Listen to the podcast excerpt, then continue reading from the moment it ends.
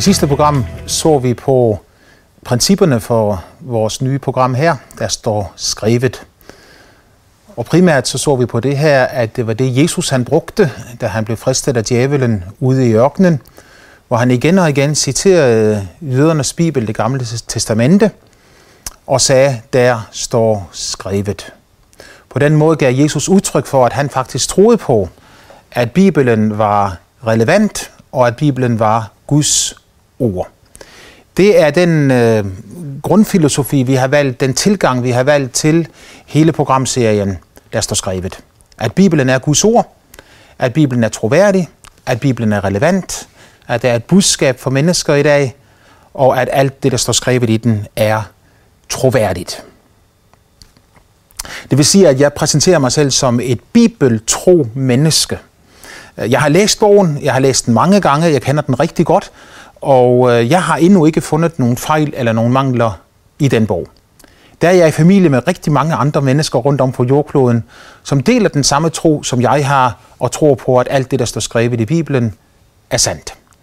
Øh, man ville med et gammeldags ord kalde dem for fundamentalister. Jeg tør næsten ikke sige det. Øh, fundamentalist øh, lyder så voldsomt for mange mennesker i dag, fordi man tænker på bomber og terror og alt muligt andet, og derfor er bibeltro nok et bedre ord at bruge omkring min position og min stilling til øh, skriften. Når jeg siger bibeltro øh, eller fundamentalist, så mener jeg dermed, at jeg har Jesus og jeg har Bibelen som et fundament for mit liv. Jeg tror, at et menneskes liv bliver bygget op efter det, som står skrevet, og at når man bygger sit liv op på netop den måde, så får man et lykkeligt liv, og man får et liv, der er fyldt med mening og indhold. Man ved, hvor man kommer fra, og man ved også, hvor man er på vej hen. Og man kan også finde ud af, hvad ens opgave er, mens vi er her på jorden. Blandt bibeltro mennesker, øh, så er der fem teser, som alle vil være enige om. Og de fem teser skal vi prøve på at se på her i dag. Den første af disse fem teser er, at Bibelen er Guds ufejlbarlige ord. Man udtrykker det på forskellige måder, øh, at øh, Bibelen indeholder alt, hvad vi har brug for til liv og lære. Det betyder ikke nødvendigvis, at alle behøver at være enige om alle ting. Man må godt have en forskellig opfattelse, man kan godt have en forskellig udlægning af forskellige skriftsteder, øh, man kan have forskellig mening om forskellige ting, øh, uden derfor at blive fjender, og uden derfor øh, at, at sige, at Bibelen altid siger nøjagtigt det samme til alle mennesker i en hvilken som helst situation. Og når vi siger, at Bibelen er Guds ufejlbarlige ord, som den første tese, øh, for en, der har Bibelen som fundament for hele sit liv, øh, så føler vi os i slægt med Jesus, vi føler os i slægt med de første kristne, vi føler os i slægt også med kirkehistorien, fordi du skal faktisk helt op til for omkring 150 år siden, før du for første gang for alvor møder mennesker, som sætter spørgsmålstegn ved Bibelen som Guds inspirerede ord.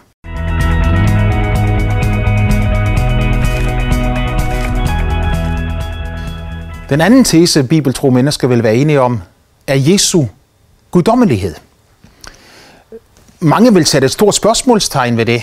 Øh, de vil kalde Jesus for et godt menneske, en fin lærer, en profet, og man kan kalde ham tusindvis forskellige ting. Bibelen fremstiller ham som Gud fra evighed af. Og at han er Gud fra evighed af betyder, at han ikke er skabt, men i begyndelsen 1. Mosebog 1.1, hvor der står, at Gud skabte himlen og jorden. Så den Gud, som skabte himlen og jorden, øh, kalder vi for en treenig Gud, bestående af faderen, sønnen og helligånden. Og Jesus er lige så meget Gud, som faderen eller helligånden er det. Øh, nede midt i det første kapitel, der siger øh, Moses, at øh, Gud siger, lad os skabe mennesker i vort billede, og så skabte han dem som mand og kvinde. Og når han siger vort, så har du der treenigheden øh, introduceret for den første gang i Bibelen. Og når Jesus han er Gud fra evighed af, så betyder det også, at da han så blev født i stallen i Bethlehem, var det ikke et nyt menneske som sådan, der kom til, selvom han var et nyt menneske i kraft af, at han var født af Jomfru Maria. Men netop det, at Jomfru Maria var en jomfru, og at hun ved en guddommelig handling fik skabt et øh, foster i sin livmor, som da han blev født var hendes søn, men også var Guds søn, for det var Gud inkarneret, Guds lægemlig gjort, som lod sig selv føde af en kvinde. At Jesus er Gud fra evighed af, øh, det giver Bibelen udtryk for på mange forskellige måder. Vi skal senere gå ind og så se på det her i detaljer. Lige nu er det nok for mig bare lige at tage det som et groft overblik og sige til dig, at vi tror, at han er Guds søn. Men nogle få skriftsteder skal du alligevel få. Øh, Johannes evangelium, det første kapitel, i begyndelsen var ordet, som er en omskrivning af Jesus. I begyndelsen var ordet, og ordet var hos Gud, og ordet var Gud. Og når man går lidt længere hen i Bibelen, og så læser i øh, samme kapitel, 1. Johannes, øh, vers 18, så står der, Ingen har nogensinde set Gud, den enborgne, som selv er Gud, og som er i faderens favn, han er blevet hans tolk. Så Bibelen giver udtryk for, at Jesus ikke var et menneske blandt andre mennesker, men han var Gud.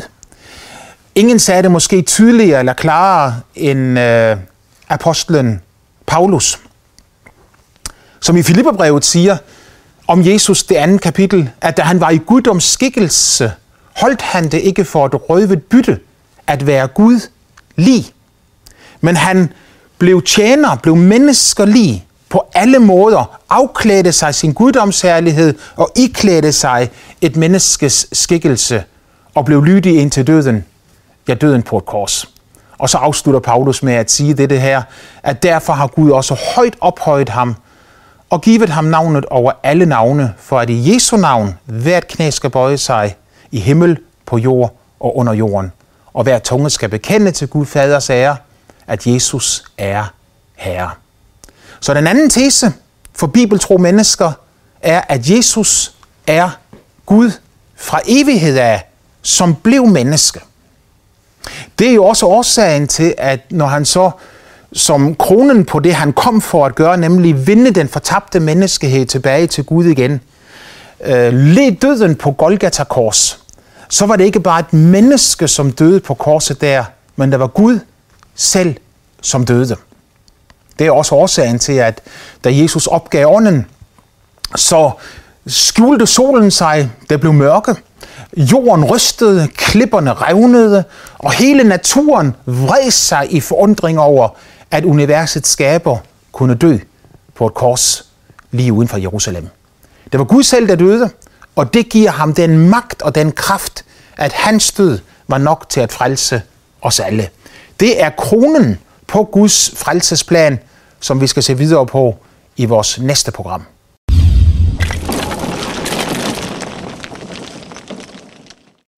Den tredje tese, som bibeltro mennesker er enige om, og interessant er det jo at lægge mærke til, at det uanset hvilket kirkesamfund du tilhører, du kan være lutheraner, eller du kan være katolik, eller du kan være pinseven, eller noget andet, så vil alle bibeltro være enige om disse teser. Og den tredje, det er denne her. En enighed om, at Jesu død var en stedfortrædende død.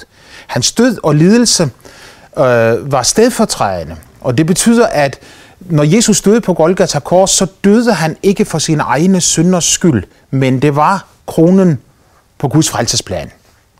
Vi skal se nærmere på det her i detaljer i næste program faktisk allerede. Øh, derfor er det nok, for, at jeg lige nu bare lige giver dig et, et grovrids af det. Øh, mennesket, som i begyndelsen blev skabt i Guds billede. Mennesket, som blev skabt til at leve i fællesskab med Gud, men som mistede det Guds fællesskab på grund af menneskets eget valg og på grund af synd og mørke, som kom ind i, i, øh, i livet. Gud beredte en vej tilbage til mennesket igen. Allerede før mennesket var faldet i synd, havde Gud sagt, den sjæl, der synder, skal dø. Så Guds krav fra begyndelsen var, at død måtte til for, at liv kunne komme bagefter. Da Jesus så døde på Golgata kors, så døde han ikke for sin egen synds skyld, men hans død var sted for trædende. Det betyder, sagt med enkle ord, at et hvert menneske, som tror på Jesus og accepterer hans frelse, Jesus har taget hans straf og hans skyld på sig.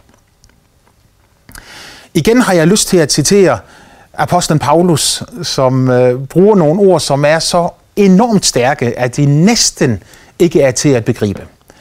Når han i Korintherbrevet siger, den som ikke kendte til synd, og her refererer han til Jesus, som var født af en jomfru, ikke havde nogen syndig besmittelse i sit liv, aldrig havde gjort noget forkert, aldrig havde overtrådt et eneste af Guds bud, aldrig nogensinde havde gjort noget af egen nytte. Der var ingen synd i hans liv. Den, som ikke kendte til synd, har Gud gjort til synd for os. Nemlig den dag, da Jesus døde på Golgata Kors, hvor al menneskehedens synd blev lagt på hans hjerte. Han blev gjort til synd for os. Så stor var den byrde øh, at bære al menneskehedens synd, at hans hjerte simpelthen blev knust fuldstændig på grund af den byrde, han bar, da han tog hele menneskehedens synd på sig. Han blev gjort til synd for os, for at vi kunne blive Guds retfærdighed i ham. Med andre ord, så skete der en fantastisk enestående byttehandel der ved Golgata Kors. Jeg har hørt, at øh, det var, øh, at Martin Luther, han forstod sandheden omkring denne stedfortrædende død. Øh, den dag, da han så ligesom et billede af sig selv siddende ved siden af vejen i fattige, lassede, pjaltede tiggerklæder. Han var snavset og så elendig ud, og havde ikke ret meget håb i det hele taget. Så så han pludselig Jesus komme ridende forbi på en hvid hest, som en prins at se til i skinnende hvide klæder, og han bøjede sit hoved i skam, da han så Jesus. Jesus standser hesten, stiger ned og rækker hånden ud mod Martin og siger til ham, Martin, lad os to bytte plads. Så tog han sine klæder af og gav Martin sine hvide skinnende reddende klæder på, men selv iførte han sig Martins pjaltede tiggerklæder. Martin fik hesten, og han satte sig ned ved siden af vejen. Det er en byttehandel af første karat. Bibeltro kristne tror, at da Jesus døde på Golgata Kors, tog han vores synd på sig – og hvis man tror på det, accepterer det, så sker der en byttehandel. Han får din synd. Når han får din synd, når han bærer din synd, så betyder det, at der ikke er noget tilbage hos dig længere af synd. Du får hans retfærdighed. Så i det øjeblik, du tager imod ham, så tilregner Gud dig ikke længere dine overtrædelser, men hans fuldkommende retfærdighed gennemtrænger nu dig. Det er også det, Jesus han taler om, når han siger, at den, som ikke har en retfærdighed, der overgår de skriftkloges og farisæernes, kan ikke engang komme ind i Guds rige. De skriftkloge og farisæer, som levede hele deres liv så fejlfrit, som de bare kunne. Men Jesus siger, for at komme ind i himlen, må der en større retfærdighed til. Den retfærdighed kan ganske enkelt, kan ganske enkelt ikke fortjenes. Den kan kun modtages. Lige så retfærdig som Jesus var, erklærer Gud den enkelte troende. Det er sandheden om retfærdiggørelse af tro. Og det er sandheden om Jesus stedfortrædende død på korset. Den fjerde tese, som bibeltro kristne vil være enige om, er det, vi kalder for kødets opstandelse kødets opstandelse, altså at kroppen er evig. Alle åndvær ved jo, hvad der sker, når et menneske dør. At øh, af jord er du kommet, til jord skal du blive. Men de fleste har også hørt øh, præsten sige, men af jord vil Gud igen lade dig opstå. Vi tror på kødets opstandelse. Vi tror på kødets opstandelse, fordi det er Bibelens klare budskab at lægemet, selv efter det er gået til grunde, igen skal samles og formes til et nyt lægeme. Helt i begyndelsen, Når Gud skabte mennesket, så øh, skabte han mennesket ikke bare ved at tale et ord, som han skabte andre ting ved at tale et ord. Øh, han talte, så stod det der, han bød, så var det der, siger salmisten, og på den måde beskriver han Guds skaberhandling. Men når Gud skabte mennesket, så bøjede han sig ned, og med sine hænder formede han mennesket af jordens støv. Og når han så havde lavet en menneskekrop, som var uden liv, så bøjer han sig ned, og så puster Gud sin ånde ind i mennesket, så mennesket fik en Guds lighed indvendig fra, som vi skal se på senere. Så mennesket blev en levende sjæl med ånd, med sjæl og med læme. Det læme, siger skriften, er et læme, som selv efter det er gået til grunde, skal opstå igen. Faktisk er det jo ganske passende også, fordi at øh, Gud skabte ikke mennesket til at dø. Øh, døden bliver i Bibelen beskrevet som en fjende. Døden bliver beskrevet som noget unaturligt. Og døden er sådan noget, som vi har utrolig svært ved at forlige os med. Hovedårsagen til det er, at det var ikke Guds mening fra begyndelsen, at døden nogensinde skulle eksistere. Så døden er ganske enkelt et unaturligt element ind i menneskelivet. Øh, den Gud, der aldrig har bestemt, at vi skulle dø, han har også bestemt, at vi skal opstå igen fra de døde. Det er en sandhed, der er lige så gammel som Bibelen er. Den ældste bog i Bibelen antager vi er Jobsbog, øh, skrevet øh, allerede før Abrahams tid. Og Job han øh, kommer med en øh, bravende eksklamation på et tidspunkt, når han har oplevet nogle forfærdelige lidelser, og siger, at når jeg er død, eller efter jeg er død, skal jeg ud fra mit kød se min forløser. Og på den måde så giver han udtryk for allerede på dette tidlige tidspunkt kødets opstandelse. Det samme viser apostlen Johannes i den aller sidste bog i Bibelen, hvor han også taler om, hvordan de døde skal opstå igen, at havet skal give de døde tilbage, og at alle skal blive kaldt til live igen, og så aflægge regnskab foran Gud. Vi tror på kødets opstandelse. Jeg husker en gang, øh, hvor vi havde en fjernsynsudsendelse i Danmarks Radio, i den menighed, jeg kom i, og øh, da jeg kom hjem efter mødet, det var ved påsketid, da jeg kom hjem efter mødet, så traf jeg øh, øh, gårdmanden i den lokale boligforening, hvor jeg boede. Han havde set mig i fjernsynet, og øh, han siger, øh, alt det der, du sagde, Bruno, det var meget interessant, siger han, men det der, du sagde omkring, at, at, at vi skal leve, og vi skal opstå igen, og, og hvor har du egentlig det fra? Og jeg ved ikke rigtigt, om jeg kan tro på det, sagde han. Og der ser jeg på ham, og så siger jeg, tror du, at Jesus opstod fra de døde? Og jeg kunne se et glimt komme frem i hans øjne. Han nikkede, smilede og sagde, ja, det tror jeg. Jeg behøver faktisk ikke at sige mere til ham. At kødets opstandelse er en realitet, ses allerklarest ved, at efter at Jesus var død, så sprang han dødens lænker og bånd ved at opstå fra de døde på den tredje dag og vise sig levende for mennesker, før han endelig får til himmels, hvor han satte sig ved faderens højre hånd.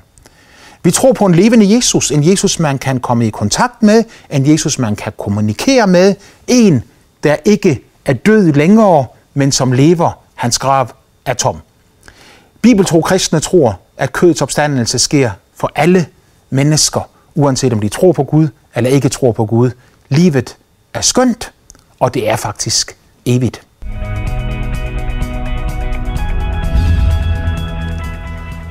Og så er vi nået frem til den sidste tese, som bibeltro kristne har, nemlig at Jesus vil komme tilbage igen synligt.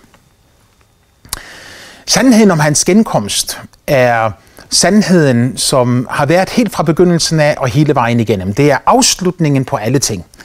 Øh, når han kom første gang til jorden, øh, var det jo også profeteret fra begyndelsen, at jomfruen skulle blive frugtommelig, at hun skulle føde en søn. Og Paulus han siger, at det skete i det rigtige øjeblik, da tidens fylde kom, udsendte Gud sin søn, født af en kvinde, født under loven. Da han kom første gang, læser vi om rigtig, rigtig mange profetier, som gik bogstaveligt i opfyldelse i forbindelse med hans første komme. Jøderne ventede på ham. De ventede på deres messias, som Gud havde lovet skulle komme og frelse dem og komme med en retfærdighed, som overgik alt, hvad de havde været vidne til indtil da. Ham ventede de på, så profetierne talte deres sprog. Du kan muligvis huske øh, ved juletiden, når vi har de hellige tre konger, som kommer til øh, Israel for at finde den nyfødte kongesøn, der er født der. Så siger de til øh, Herodes, vis os, hvor han er henne, men Herodes ved ingenting om det, så han tilkalder de skriftkloge. De renser skrifterne, og kommer så og siger til ham, åh, siger de så, i Bethlehem i Judas land. Fordi profeten Mika siger, du Bethlehem er ikke den mindste blandt Israels byer, for ud fra dig skal der komme en hersker. Det forstod de skriftkloge på Jesu tid som øh, en profeti om hans komme til jorden. At han skulle blive født i byen Bethlehem. En anden profeti, at han skulle være søn af David. Ja, faktisk så kan du læse i begyndelsen af Matthæus evangeliet, hvordan han den ene gang efter den anden siger, dette skete for, at det skulle gå i opfyldelse, som er talt hos profeten. Han flygtede til Jerusalem eller til Ægypten, øh, for fra Ægypten kalder jeg min søn, siger profeten. Og da han så kom tilbage fra Ægypten igen, så tog han og bosatte sig i Galilea, eller hans forældre bosatte sig i Galilea. Så Jesus også kom til at bo der, fordi profeten sagde, at øh, fra Galilea skulle et lys skinne frem for hele Israels folk. Når nu alle profetier i forbindelse med hans første komme gik bogstaveligt i opfyldelse, så har vi en reel forventning om, at de profetier, som Bibelen har om hans genkomst, hans anden komme, også skal gå reelt i opfyldelse. Dem skal vi ikke se på i detaljer her i dag heller. Men jeg kan jo fortælle dig så meget, at profeten Zakarias for eksempel siger, at der skal komme en dag, hvor Jesus skal komme tilbage, hvor Messias skal komme og sætte sine fødder på oliebjerget lige uden for Jerusalem. Og der skal han blive konge på hele jorden. Så Bibelen er meget klar i sin forkyndelse, at Jesus, som var her, for til himmels, satte sig ved faderens højre hånd, skal komme tilbage igen, synligt til jorden, for at overtage sit mægtige herredømme. Der er rigtig meget, der siger om det. Men for eksempel den anden salme fortæller os jo, hvordan at folkeslagene er i oprør og ikke bryder sig om tanken om, at de en dag skal miste deres magt. At der skal komme en dag, hvor det ikke er FN længere, som er den øverste myndighed på jordkloden, men hvor Guds søn selv, ham som har skabt himlen og jorden, skal komme som regent, konge og på det tidspunkt oprette sit mægtige fredsrige på jorden. Bibelen begynder med skabelsen. Skabelsen af himlen og jorden og universet. Så fortsætter den med, hvordan tingene begyndte at blive ødelagt på grund af synd. Men Guds frelsesplan trænger igennem. Så Bibelen slutter faktisk med, at Gud skaber nye himle og ny jord, hvor retfærdighed bor.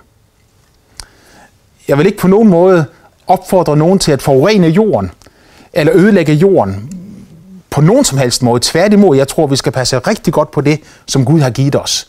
Men jeg vil bare sige det, også til trøst for dem, som måske tænker, at nu øh, går hele naturen fuldstændig agurk. gurk. At der kommer en dag, hvor Gud i himlen vil gentage mesterstykket fra begyndelsen og skabe ny himle og ny jord, hvor retfærdighed bor, hvor ingen ondskab skal være mere, hvor ingen synd skal være mere, hvor ingen sygdom skal være mere, hvor ingen død skal være mere. Det er det, som Jesus kommer tilbage for at introducere, og det er det, som vi også tror på. Fem grundlæggende teser, som alle bibeltro kristne deler. Bibelen er ufejlbarlig. Jesus er Gud fra evighed af. Han døde en stedfortrædende død. Kødets opstandelse, at vi skal leve evigt. Og til allersidst, at han skal komme tilbage igen som konge til jorden.